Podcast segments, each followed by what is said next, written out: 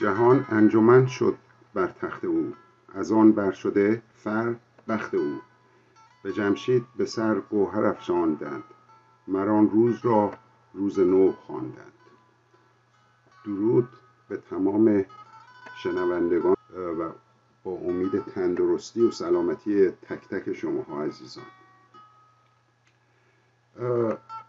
در برنامه امروز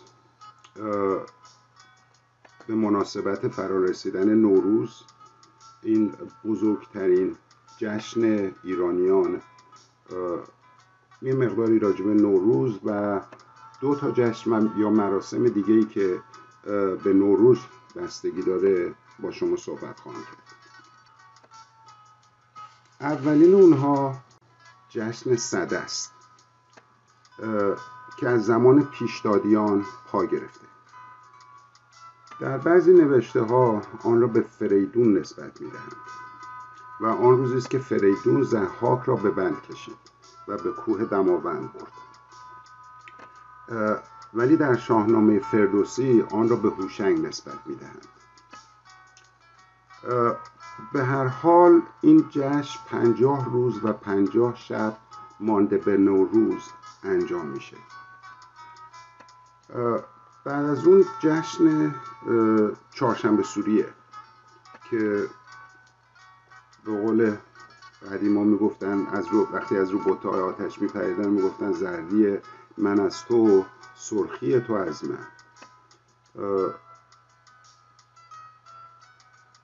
در این مراسم همونطور که دیگه خود عزیزان می‌دونن ایرانیا های آتش درست می‌کنن و و از روش میپرن و این شعر رو می‌خونن. البته این شعر که من یه خیلی کوتاهش رو خدمتتون گفتم زردی من از تو سرخی تو از من یه شعر بسیار طولانی تریه.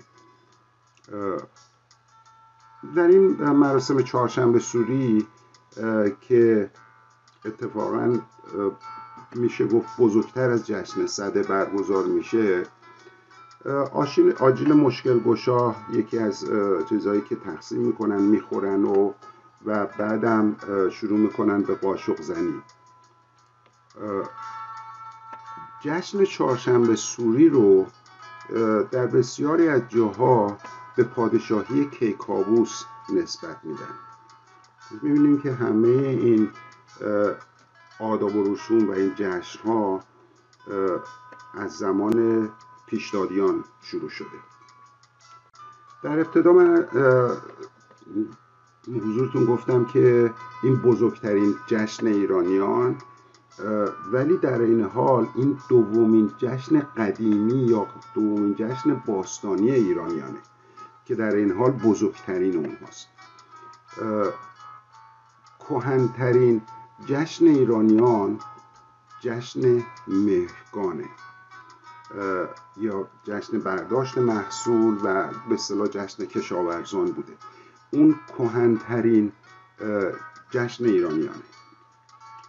ولی خب همه ما چون می‌دونیم که نوروز بزرگترین به همه ایرانیان در سراسر دنیا و حتی بسیاری از کشورهای دیگه مانند تاجیکستان، پاکستان، افغانستان و و و و این مراسم جشن می‌گیرن.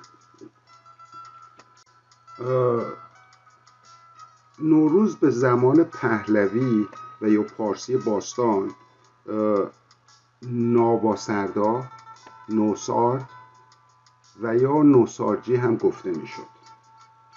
که اینا الان دیگه از این واژه ها استفاده نمیشه. و ما برگردیم به نوروز. نوروز رو از نظر بیشتر مردم و بیشتر به اصطلاح پژوهشگران به زمان جمشید شاه نسبت میدن. ولی خیلی هم اونو به کیومرس و یا حتی فریدون رفت میدن. ما اگه مبدع رو بذاریم بعد از عصر یخمندان بگیم سال اونجا سال یک شروع شده کیومرس یه چیزی حدود 1460 سال قبل از اون حکومت می‌کرده.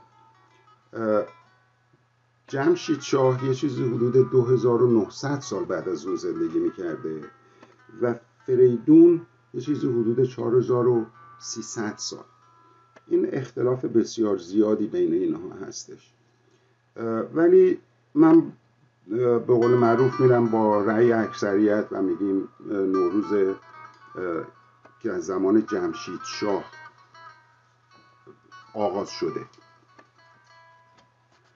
نوروز و مراسم نوروزی که بود میشه گفت تا حدی متفاوت بود با نوروزی که ما امروزه برگزار می‌کنیم.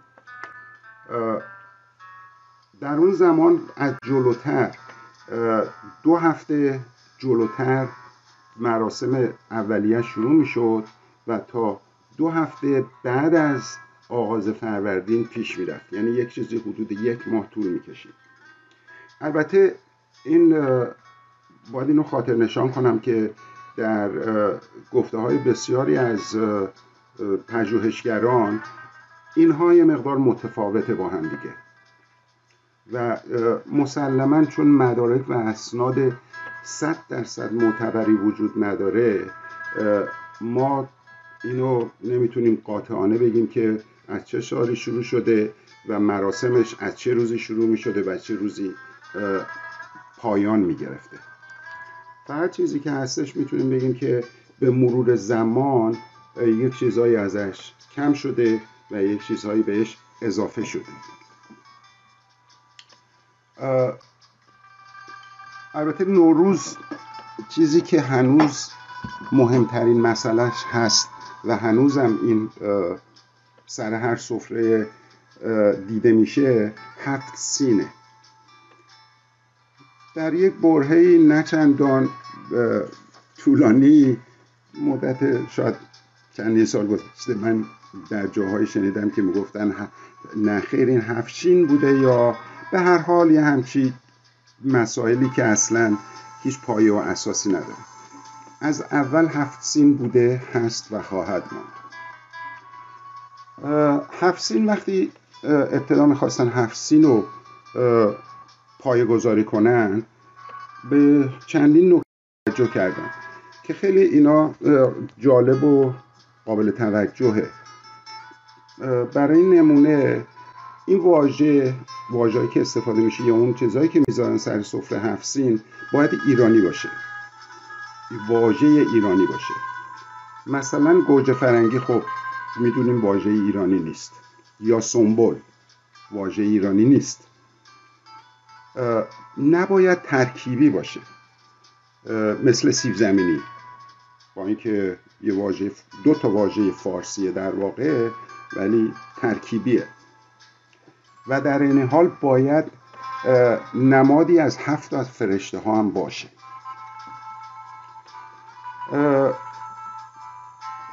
و اومدیم به اینجا رسیدیم و این هفت ما رو کاملا توجیه می‌کنه. و شروع می‌کنم. البته به ترتیب کامل نیست ولی هفت سین واقعیه. سیب سماق سرکه سمنو سنجد سبزه و سیر. سیب نشانه سلامتی و زیبایی است که به نام سپندار مز یکی از فرشته نامگذاری شده. سماق نشانه طلوع آفتاب. به خاطر رنگش.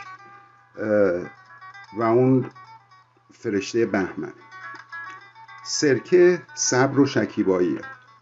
می‌دونیم که سرکه مدتی طول می‌کشه تا به صورت سرکه در بیاد. و همون صبر و شکیبایی نمونشه فرشته امرداد. سمنو برکت و فراوانی. فرشته شهریور.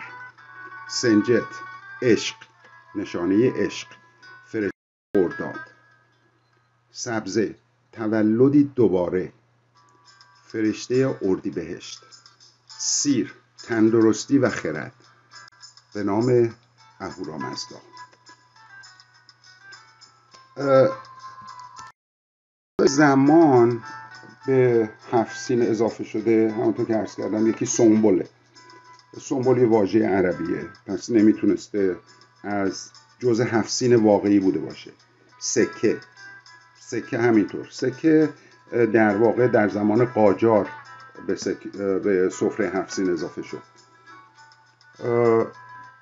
و مثلا می‌بینیم سر سفره های ایرانیان خب آینه هم هست. خب با سین شروع نمیشه. خب آینه چون می‌تونه نمودار باشه و عزیزان خودشون رو تو آینه ببینن بسیار زیباست. ماهی. مسلما ماهی با سین شروع نمیشه. البته خب کتاب که سر سفره هفت سین می‌ذارن این هم بعدها به وجود اومده. مسلمانان معمولا قرآن می‌ذارن. عزیزان دیگه بستگی داره. زرتشتیان ممکنه اوستا بذارن. بعضی ایرانیان حافظ می‌ذارن شاهنامه می‌ذارن. هر کس چیزی دوست داره می‌تونه بذاره. ولی اینا در واقع جزو اعضای واقعی حفظی نیستن. یکی دیگه هم که من می‌بینم زیاده و خود منم بارها گذاشتم برای که قشنگه تخم مرغ رنگ شده است. خب تخم مرغ هم می‌دونیم با سین شروع نمیشه ترکیبیه. و هیچ نشانه هم از فرشتگان باستان نداره. ولی هر چیزی به هر حال سفره رو زیباتر کنه عزیزان من می‌بینم که می‌ذارن و خب بسیارم قشنگه. در زمان برگردیم به زمان جمشید شاه. من در یک محفلی بودم حدود یک سال و خورده پیش. و یکی از عزیزان که خودشو به اصطلاح پژوهشگر معرفی می‌کرد رفتن پشت میکروفون و شروع به سخنرانی کردن و سخنرانیشون راجب عید بود. راجب عید یه مقدار صحبت کردن و بعد گفتن که در ایران باستان عیدی فقط عید بوده عیدی وجود نداشته. البته من خب هیچ موقع جسارت نمی کنم به کسی بگم که اشکال چیه به خصوص در یک همچین جمعی که تعداد زیادی از ایرانیان عزیز نشسته بودن. فقط اینو می‌خواستم بگم که ما هیچ موقع عید نداشتیم. عیدی هم پس نبوده. عیدی واژه عربیه. ما نوروز داشتیم و هنوز هم داریم. و باز هم خواهیم داشت. و نوروزانه هم بوده. در زمان جمشید شاه البته اینی که عرض می‌کنم باز سندیت کامل نداره. من از نوشته های زیادی اینو در آوردم که به چه وضعی اجرا شده برای همون هم گفتم که 15 روز جلوتر و تا 15 روز بعد این ادامه پیدا می‌کرد. یکی از دلایلش اینه که می‌خوام عرض کنم خدمت می‌دونیم در آن زمان ها مردم به تقریبا سه طبقه تقسیم شده بودند. طبقه عامی مردم که از نظر قدرت مالی و قول مثل الان خودمون وضع مالی آنچنانی خوبی نداشتن.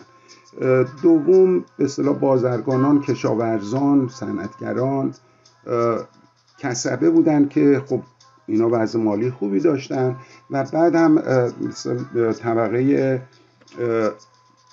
حالا می‌تونیم بگیم بزرگان بودن یا کسانی که هم از نظر مالی هم از نظر احتمالا سواد ارجحیت بیشتری داشتن.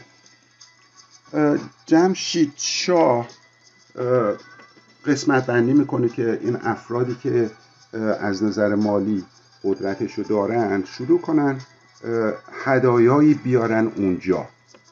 هر کی هرچی داره در حد توانش بذارن اونجا. و گروهی موظف بودن. از اینها به اصطلاح معتمدین بودن که در دربار کار می‌کردن. اینها رو جمع آوری می‌کردن و قسمت بندی می‌کردن میذاشتن. که تموم می‌شد در آخرین قسمت افراد کم بزاعت که از نظر مالی خوب نبود می آمدن و این هدایایی که اونجا جمع شده بود بین اینها تقسیم می شد و اسم اونو گذاشته بودن نوروزانه. پس می بینیم که ما عید و عیدی نداشتیم ولی نوروز و نوروزانه داشتیم. من اینجا سخنم رو به پایان می‌برم. برای همه شما عزیزان نوروزی شاد و پر از تندرستی آرزو دارم. تا درود دیگر بدرود.